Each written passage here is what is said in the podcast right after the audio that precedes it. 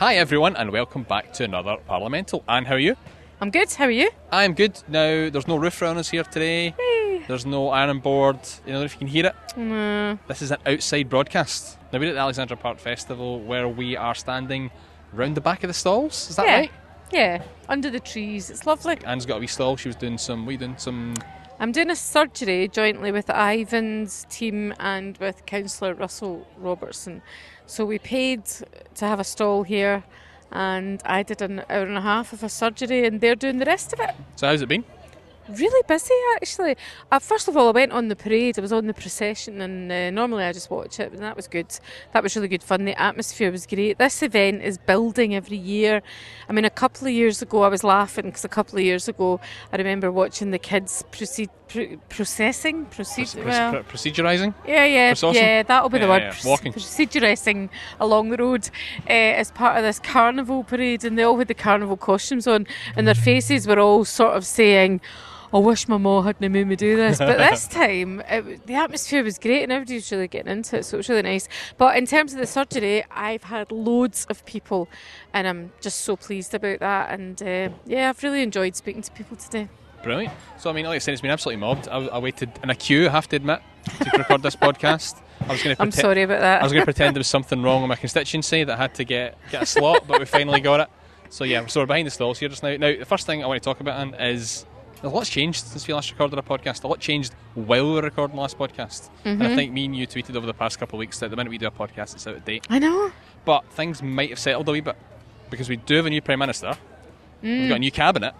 And we've seen the rise and fall of an eagle. Uh, oh yeah, very good, very Thank good. like you. that. yes, good I thought you said the rise and fall of an ego, and I thought, oh, well, we see Well, that all the time. That as well, yeah, it's Aye. every five minutes. so, like, it's been pretty busy. It's all been happening. Yeah. And uh, what do you think of Theresa May's PM? We talked about this last time, but what, what, now that she is PM, what do you think about it? I think she is a Tory Prime Minister. End of story.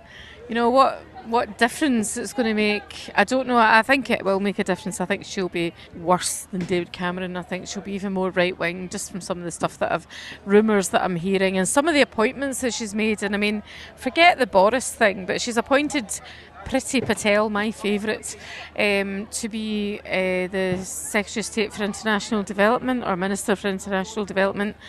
And I'm pretty sure she said that DFID, which is the Department for International Development, should be closed down. And now she heads up. Andrea Leadsom is in charge of energy, and I think she once said there was no such thing as global. Uh, global warming. Um, so yeah, I don't know. Yeah, I think she'll be she'll be a more effective prime minister, be a more effective Tory prime minister. I think she'll get stuff done. Mm. Yeah. The stuff that she gets done will be scary. Aye, Um, and that's worrying when you've got policies like that. You don't want them to be effective. yeah. You also mentioned like various jobs people are getting.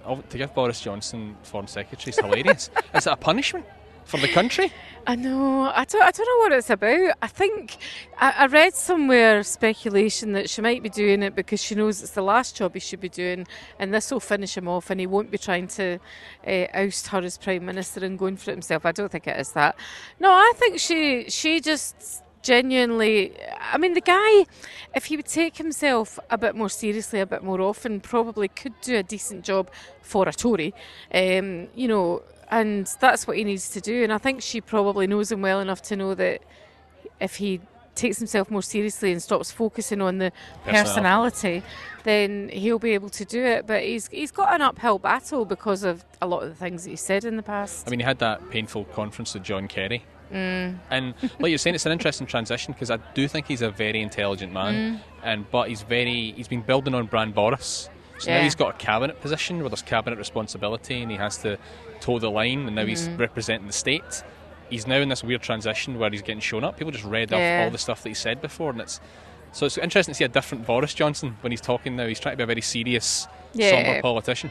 And he's got an opportunity to reinvent himself. And, you know, I think it's fine for all of us to be going, oh, ha, ha, Boris, Foreign Secretary, and all the rest of it for a wee while. But then we just have to get down to work and say, right, he's the Foreign Secretary. We've got issues that need dealt with and expect him to deal with them and just see how it goes. Very interesting, though, that he seems to have a remit of foreign secretary apart from Brexit, which went to David Davis. so it's a very interesting way that, that that one that one really important part of foreign policy has been carved out of his niche. Yeah, that is interesting. Maybe he didn't want it. probably didn't want it. Because bear in mind all the rumours that he didn't want us to leave Europe in the first place. But it just seems like a great time to be foreign secretary when the, yeah. the biggest thing that's probably happening in Britain in foreign policy terms isn't your bag. I, I, I could think foreign secretary. But it is your fault. Yes. definitely. Um, and what do you think about Ange- the whole Angela Eagle thing? I know it's been a bit of a sitcom and a bit of a drama, but I wonder what else is going on in the Labour Party that Angela Eagle sort of rose up and then went away. Oh, do you know what? I think the whole thing is just. Uh, I, I, I don't even know if I can find the words to talk about what's going on in the Parliamentary Labour Party. I um, I remember tweeting that I had made a number of predictions and uh, they'd all come true. Um, and I said, and one of my predictions was then that Angela Eagle wouldn't challenge Jeremy because she did chicken out for a long time. And I was walking through Parliament the other day and I thought, but I still think she won't challenge him. I think still think she'll stand down. And uh, hey ho, she did. Uh, so quite pleased myself. My Gypsy Rose Lee skills are uh, doing me doing me well here. But um, I the whole thing about you know her office window was smashed by a brick, clearly by Jeremy Corbyn or one of his supporters, according to um, the yeah, nonsense. A man meeting his description was seen fleeing the scene. Jeremy yeah, Corbyn, yeah. a man meeting the description of Jeremy Corbyn uh, with a Jeremy Corbyn name badge on. And it turned out not to be her office window. It was a communal building in which her office is, and it was a communal uh, window that was smashed. And then she had to cancel a meeting, a public meeting uh, for fear of uh, safety. And the hotel manager there said, No, actually, I told her to cancel it because I don't want a party political event at my hotel. And there's all sorts of shenanigans going on. I think it's really pretty low. Some of it will be right enough. There will be bullying tactics on both sides. But there's no way in the world that Jeremy Corbyn is a bully or condones bullying. I'm a very good judge of character. I spent a long time talking to Jeremy before he came leader because he sat the, on the benches behind the SNP. Um, my partner knows him really well, has known him for 20 years. He is a lovely man. And not only would he not do it, he wouldn't allow it to be done in his name. If you ask me, they're doing what they did to us, uh, not not the Parliamentary Labour Party, but what was done to us during the independence referendum. When you and I, Jerry, both know that it was nothing but positive, and you know it was a fantastic time to be campaigning fantastic time to be engaging in Scottish politics, and and the opposition turned it round and they colluded with the media to make it look as though we were bully boys and you know and we were anything but in fact we were victims of bullying and I was you know threatened a number of times quite seriously threatened. But we never talked about that because we just wanted to talk about the actual issues. And I think that's what's happening in the Labour Party and I think it's absolutely disgusting. And the last thing I'll say unless you've got more questions on it at the Parliamentary Labour Party hustings on Monday night I heard that one after the other, Labour MPs were getting up and they were attacking him in such a way that some of the other MPs who are not on anyone's side were almost in tears because of the viciousness of it and the personal nature of it. And to do that to, you know, they, they, should have been talking about policies. To do that to an individual like Jeremy Corbyn is absolutely despicable, particularly somebody, you know, he's a wee bit older, he's, you know, he, he's under an awful lot of stress as it is. Um, but you know, it's only because they're under threat and they know that he's got. I'm absolutely certain he will win. But, it's, yeah. it's, not like a Ming Campbell situation when Ming Campbell was sort of ousted in the Lib Dems, where people saw him as, for whatever reason, but they saw him as kind of elderly and ineffectual, and that mm. was a, that was at least a, a polite uprising. There's the, the, the vehemence with which people are attacking Jeremy Corbyn lays lie to the fact that he's somehow no good yeah. or that he's ineffectual. It's yeah. not that he's ineffectual, it's yeah. that he is effectual, but in a direction they don't want him to Aye. be effectual. Exactly. Exactly. Uh, people really like Jeremy. They might not like him, but people really, the, the people that are around him in his front bench team, incidentally, are very loyal to him. And they're all good people now. There are some people I would say are good people who are opposed to him, and it really upsets me when I see some of the things that they're saying because I always thought they were okay. But you know, he's got good people around him. But I don't know if anyone else has noticed this, but in the last couple of weeks, his his TV, his media interviews, he's been so relaxed. He's been self-deprecating. He's been humorous, um, and I think you know it's incredible that he can come out of that sustained pressure and come out the other side and be who he's being at the moment. And I think that to me tells me all I need to know about his effectiveness and his value as the leader of a political party. And the other thing that I love about him, he's always said, anytime I've, I've read anything about him, he's always said, invited to criticise other people. He's always said, look, people can be as negative and as personal about me as they like. They won't get me to indulge in that sort of thing. And he doesn't indulge in it. And, you know, yeah. Can you tell I'm a Jeremy fan? I'm, I'm actually just a fan. Uh, I'm just not a fan of bullying, Yeah, and that's just- what they're doing. And that's thing you can even if even if you're not in the same party as someone, you can still admire how they approach politics Mm. and their opinions. And his and he does seem like a genuinely he seems like a, a genuine person Yep. and a person who again is just being effective, but not effective to the hundred and odd people that want Mm. shot of him for some reason. Yeah, but it'll be it'll be interesting to see what becomes of this. But I can't help but thinking that the Labour Party is going to split with, uh, the Parliamentary Labour Party. But I think that would be disast- disastrous. Yeah, for, for Labour right now to want another elect, well, for Labour to split so big, so largely would would, Mm. would I think increase demands for a general election. I know there's a Mm. fixed Parliament Act, but it would see that a large party split in half, and Labour wouldn't come out of that very well. I'm not having another general election, Jerry. I've just not not got doing the it. energy. No, I'm just not doing it. I'll just stay down there and go. No, I'll just stay. I'll just stay as the MP. You lot can have an election, but I'm not doing it. Now, the Commons held a debate and a vote this week on renewing Trident, Mm-hmm. with costs ranging anywhere from free, 20 pence, up to 250 billion. Uh, Parliament ultimately voted to renew. Mm-hmm. Now, big question, Anne, how did you vote on it? I'm not telling you. It was a secret vote. Oh, Uh, obviously, I voted against uh, renewing Trident. I, I read somewhere that the SNP MPs were all sheep because we wouldn't dare vote for Trident, and I thought wouldn't dare vote for Trident because 'Cause it's it's, Trident. immoral, and it, aye, because it's Trident exactly. Um, but no, obviously, I, I voted against. I tried to speak in the debate, but I wasn't allowed. So, were there any kind of shining lights in the debate? Did anyone give any kind of speech that you felt was interesting or got the heart pumping? Apart from the SNP MPs, obviously. Oh, I was going to say, I oh, well, thought- go for it. Angus Robertson's speech was brilliant. If you want to look them up, Angus Robertson I thought was fantastic. I thought um, Drew Hendry's speech was really good. Mhairi Black's speech was really good. And there was somebody else, Tommy Sheppard's speech was really good. Um, on the other side, were there any good ones? Uh, well, uh, no. Did anyone make you think? Did anyone at least give you pause for thought to think that's an argument for Trident at any moment? Nope. No. But I did listen. I did. I, I mean, I did listen, um, and all it did was strengthen my resolve because there, there weren't arguments. There weren't any arguments in favour of it that made any sense to me. And and when we were questioning the cost, uh, our MPs were facing interventions from. Uh, uh, mainly Tories, but also Labour. I'll, I'll, yeah, I'll come on to Labour in a minute. But when we, so anytime any of ours questioned the cost of it and said, you know, people have a right to know how much, and you're not telling us how much. There's all these, as you say, all these estimates, and um, and they would intervene and they would say. Um, is there any price at which the honourable gentleman or the honourable lady would support Trident, uh, no matter you know any amounts that you would would be okay. And we were like no. And they were like aha caught you out. See see so you're actually against it for other reasons. Oh there was no secret in that but um aye it was it was awful. It was horrible thing I sat through most of it.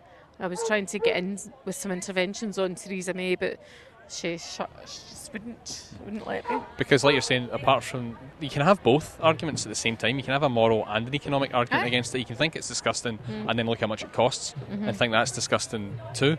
And I know there's a lot of debate about how many jobs it supports, but I'm firmly of the opinion that Trident's not even effective. You could you could spend all that Trident money if you wanted to. You mm-hmm. spend all that Trident money on conventional forces mm. and have massive employment.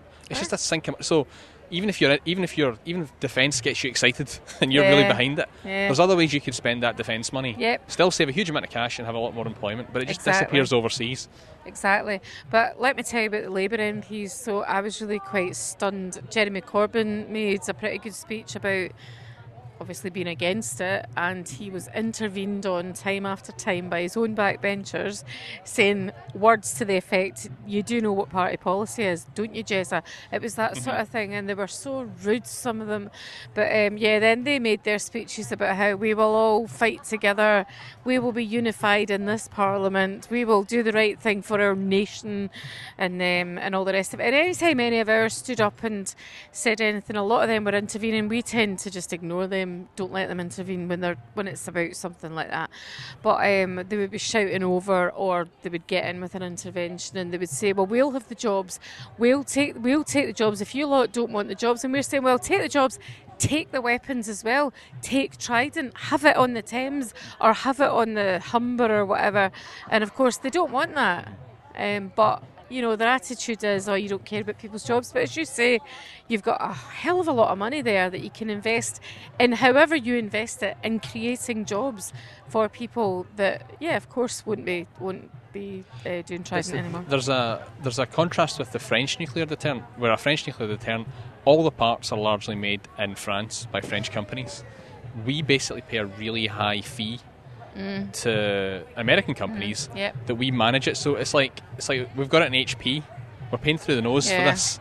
We don't we don't have any. That's I mean. It's back to like even the economic argument. We don't have any expertise in it. Mm. We just basically manage it. If something goes wrong, we phone a really expensive support line that disappears abroad. So apart from the death, destruction, horrible, we're a target by having it, all this sort of stuff. We're just flushing money down the pan. I know. I, I, had a number of interventions that I was trying to get in on, and one of them I was I was going to uh, tell the members about. Um, I was trying to get in on a Labour MP about Donald Trump. Um, in January, he addressed a crowd in Iowa and he said, You know, I could go to Fifth Avenue, I could start shooting people dead, and I still wouldn't lose a single vote. And uh, what I was going to ask them is, you know, are you really, really comfortable with the idea that this guy could be president of the US? And because we're so tied in with the US on the nuclear weapons system, that he would have a say in whether or not our nuclear weapons were uh, detonated. Is that what you say? Yeah, launched, um, yeah. launched deployed. I, I, deployed, deployed. That was probably the word I was going to use, um, because you know I'm. I mean, I'm against it anyway, but I'm far more against it if the idea that he's got any say in whether or not it happens when he's got that attitude. Uh, and anyway, I had planned, I hadn't, you know, I, I just had the kind of thought in my head. I was jumping up and down, but I thought um, we, we all try and get Scottish words in there just to confuse Hansard, um, and it's not the only reason we do it. And I was going to ask if they thought a man who spoke such utter claptrap um, is someone we would want having a say in. in uh, but um, yeah, so I never get in. So I'll get the word claptrap, claptrap in at some point. Answered. Also, let's not forget how excited Theresa May was at the prospect of using nuclear weapons. No, well, she didn't even she didn't even do the thing you're meant to do, which is like, oh, you know, the heavy burden of responsibility. Oh, it was just like, yes. She clearly thought that would make her stand out. Mm-hmm. You know, so I'll just say yes. But the question was um, something like. Um, are you happy that something like 100,000 men, women, and children or something? There's a, kind yeah, of, a casualty so, figure. And yet, you know, when you when you use weapons like that, use any kind of weapons, you know, the kind of international law, I can't remember which one, but international law says that you do it only to um, target um, military or military targets. Yeah, but she's going to go above and beyond the call of that that one, and she's going to uh, uh, target uh, adults and children now, humans. Yeah, she seems so excited. And like you're saying, I can see her. It, it made it onto the news. It was a soundbite, but I think it, it kind of backfired a wee bit. At least it looked like you're you're plagued by the, the pressure mm. of that, that decision.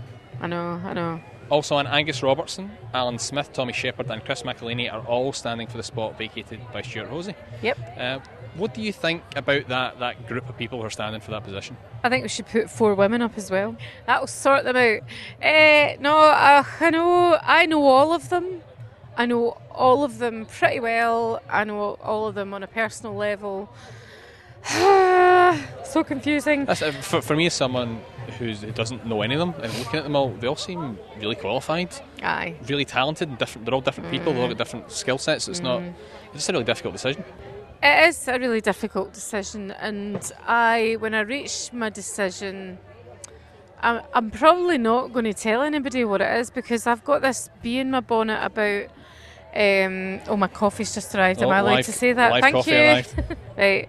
You, uh, listeners, I just have to take a sip of this coffee because my mouth's dry. Oh, I've got a bee in my bonnet about um, elected members endorsing people that are standing for internal elections. I don't like it. Uh, I wanted um, to debate it at conference because I think it gives people an unfair advantage. So, the vast majority of our 120,000 members that we apparently have uh, do not have personal contact with any of these people. And so they're going to judge it, of course, on what they, hear from people themselves, their statements, but they're also going to judge it on who's supporting them. And I, don't, I just don't, I don't feel comfortable with that. That said, I'll tell you what I think of each of them, right? Right. Chris McEleny, I'll tell you him first, um, is a really good counsellor in, in Inverclyde. He's my mum's counsellor. And when she had a power cut once, and I was tweeting him about it, asking him if he knew anything about it, he went away and got her homemade chicken soup and took it up to the house with Wow. candles. So there you go, that's Chris. Uh, Alyn Smith, well, who could forget Alyn's cher collègue? Shake a leg her. Shake a leg comments, but Alyn obviously, you know, is going to be really crucial as is Ian Hudghton in the coming years because they're the members of the European Parliament and um, absolutely committed. And I've known Alyn a long, long time, and I rate him very highly. Uh, Angus Robertson is doing the best job imaginable as our leader in uh, Westminster. Um, his door's always open. I mean, he's got more than 50 of us, and he um, and his door is always open, and he's very approachable. I've known Angus a long, long time, and um, I think he's a brilliant politician. And I do see the sense in having, because there's so many of us down there, having the deputy leader being down in London or over in Europe. Um, I see the sense in that. Right, so the last one is Tommy Sheppard, who, before anybody else put themselves forward, I had been talking to about what I think the deputy leader's role should be, because deputy leader largely carves their own role. And some of the things that I think we need to look at developing within the party, and I think Tommy's got some great ideas. He's a brilliant speaker. The fact that he wasn't, he, wa- till 15 years ago, he was in the Labour Party, but when he was in the Labour Party, he wasn't just in the Labour Party, he ran a council in London. He was the council leader. I find that utterly fascinating. I think it gives him a different kind of perspective that he's coming from.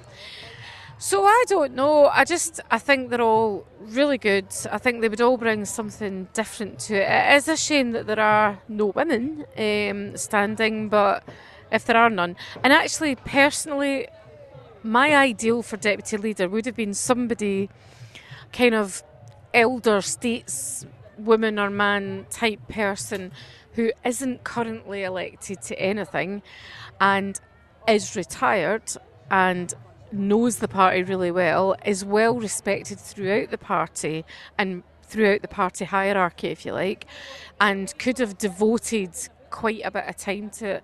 That would have been my ideal. Uh, so it's not in terms of the personalities of the four that are standing. It's the fact they've got other roles and other responsibilities. Yes, and I think you know that that job is not to be a, a kind of figurehead. That job, there's a real job to be done there. So that would have been that would have been my ideal.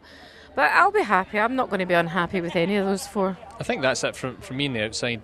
Whoever gets it, I'm, I'm going to be happy with. They're all they're all really high quality. Whoever wins it, it's going to be great for them. Quite lucky, aren't we? Yeah, it's not bad. It's not bad. Now this this is what you call filling listeners because Anne just took a drink of coffee there.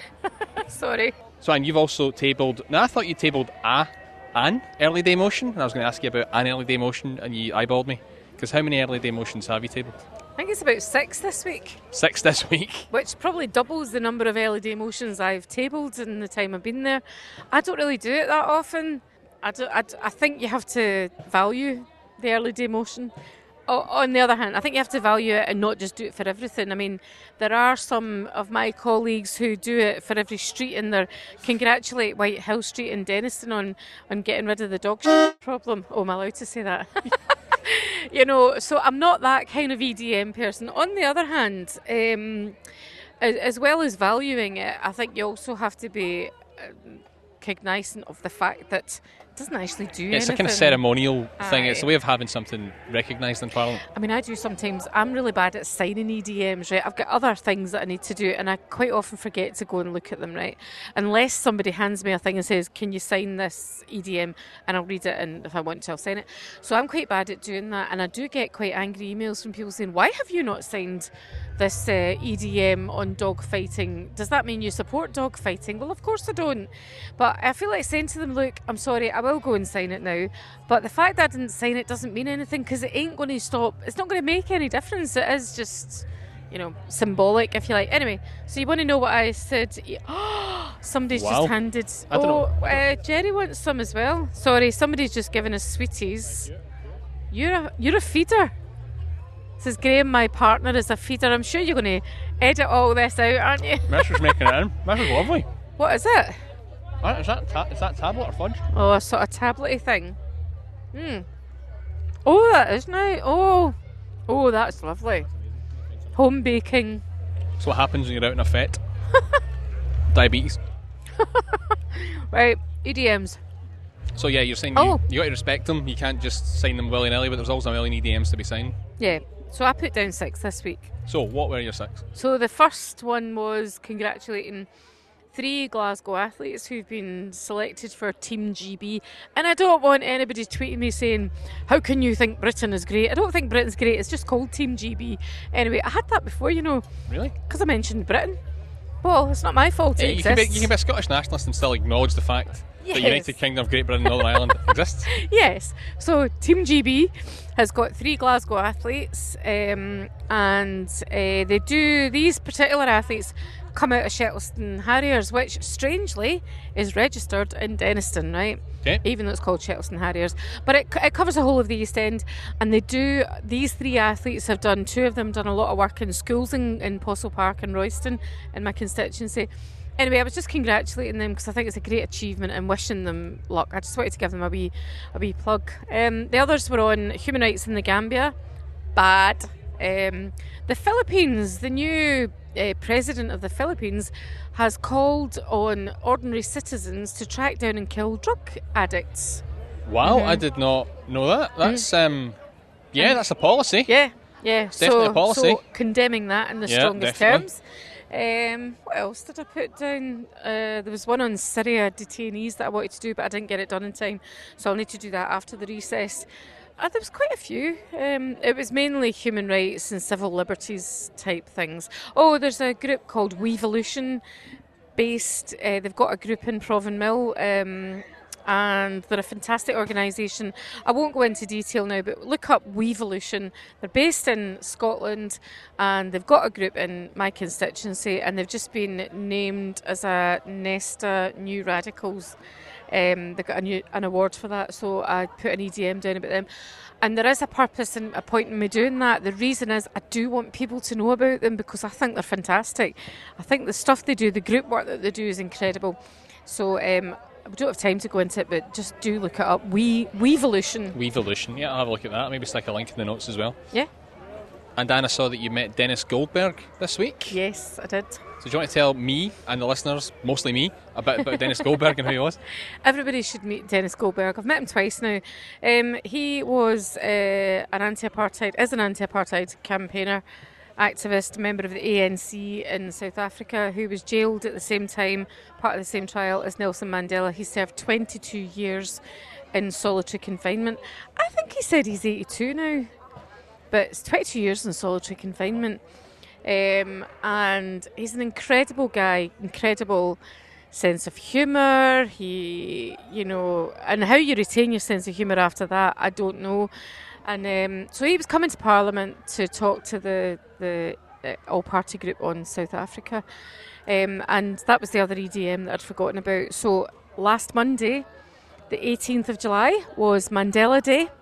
And uh, so I put down an EDM marking Mandela Day and, you know, marking the, the legacy that Mandela left us and welcoming Dennis Goldberg to the Parliament. And the other birthday this week on the 19th was Nicola Sturgeon's Mm-hmm. birthday. She was 50. Oh no, so hang on. No. Yeah, okay, she was 40, 46 or something, but you know, she's getting on a bit. um, so, so, listen, on my birthday, she tweeted the world because she has about 300,000 followers and told them how old I was. So I'm not letting her. That was so funny seeing that. I think just her just sticking you in it on Twitter, and so many people didn't realise that she was sticking you in it. They just thought, "Oh, that's nice." Thought she was being nice, Nicola Sturgeon's they? just telling everyone how old Anne is. And you're just like, "Ah." We know better. um, but yeah, I so it was her birthday on Tuesday. Um, so happy birthday, Nicola. I'm just saying that so that she'll retweet the podcast. "Oh man, that would that would help." Three hundred thousand. Come on, Nicola. Come on, Nicola. how old's she again? Thirty-eight. Ah, yeah, no, No. no, she's nowhere near that old. And that's us at the end of another episode No. of Parliamental. I know. If you'd like to get in touch with the show, you can contact us on Twitter at ParliamentalPod, on Facebook, search for Parliamental, and via email at parliamentalpodcast at gmail.com. Please subscribe to us on iTunes and leave a review if you like the show. Now, Anne, it's in recess, so we're kind of unclear about the schedule for the next episode. Yeah, but um, we're trying to do it two weeks today, which will be the 6th of August, which will be Jamaican Independence Day. Yeah, so we'll have to do something for that. We might just have to mention it. I don't know if I do enough, I enough time to do research on that one, no, but no, yeah. no, we could do a wee bit of reggae in the background. I, I'll, I'll do a Bob Marley for you. Cool, sounds good. I am, yeah, okay, I'm, I'm definitely up for that. If you want to do Bob Marley for the podcast, I'm definitely up for recording that. That was a joke. All right, damn it. Anyway, we'll be back in a fortnight with, you know, Jamaican themed Dan. So, thanks for listening, everyone. Bye. Bye.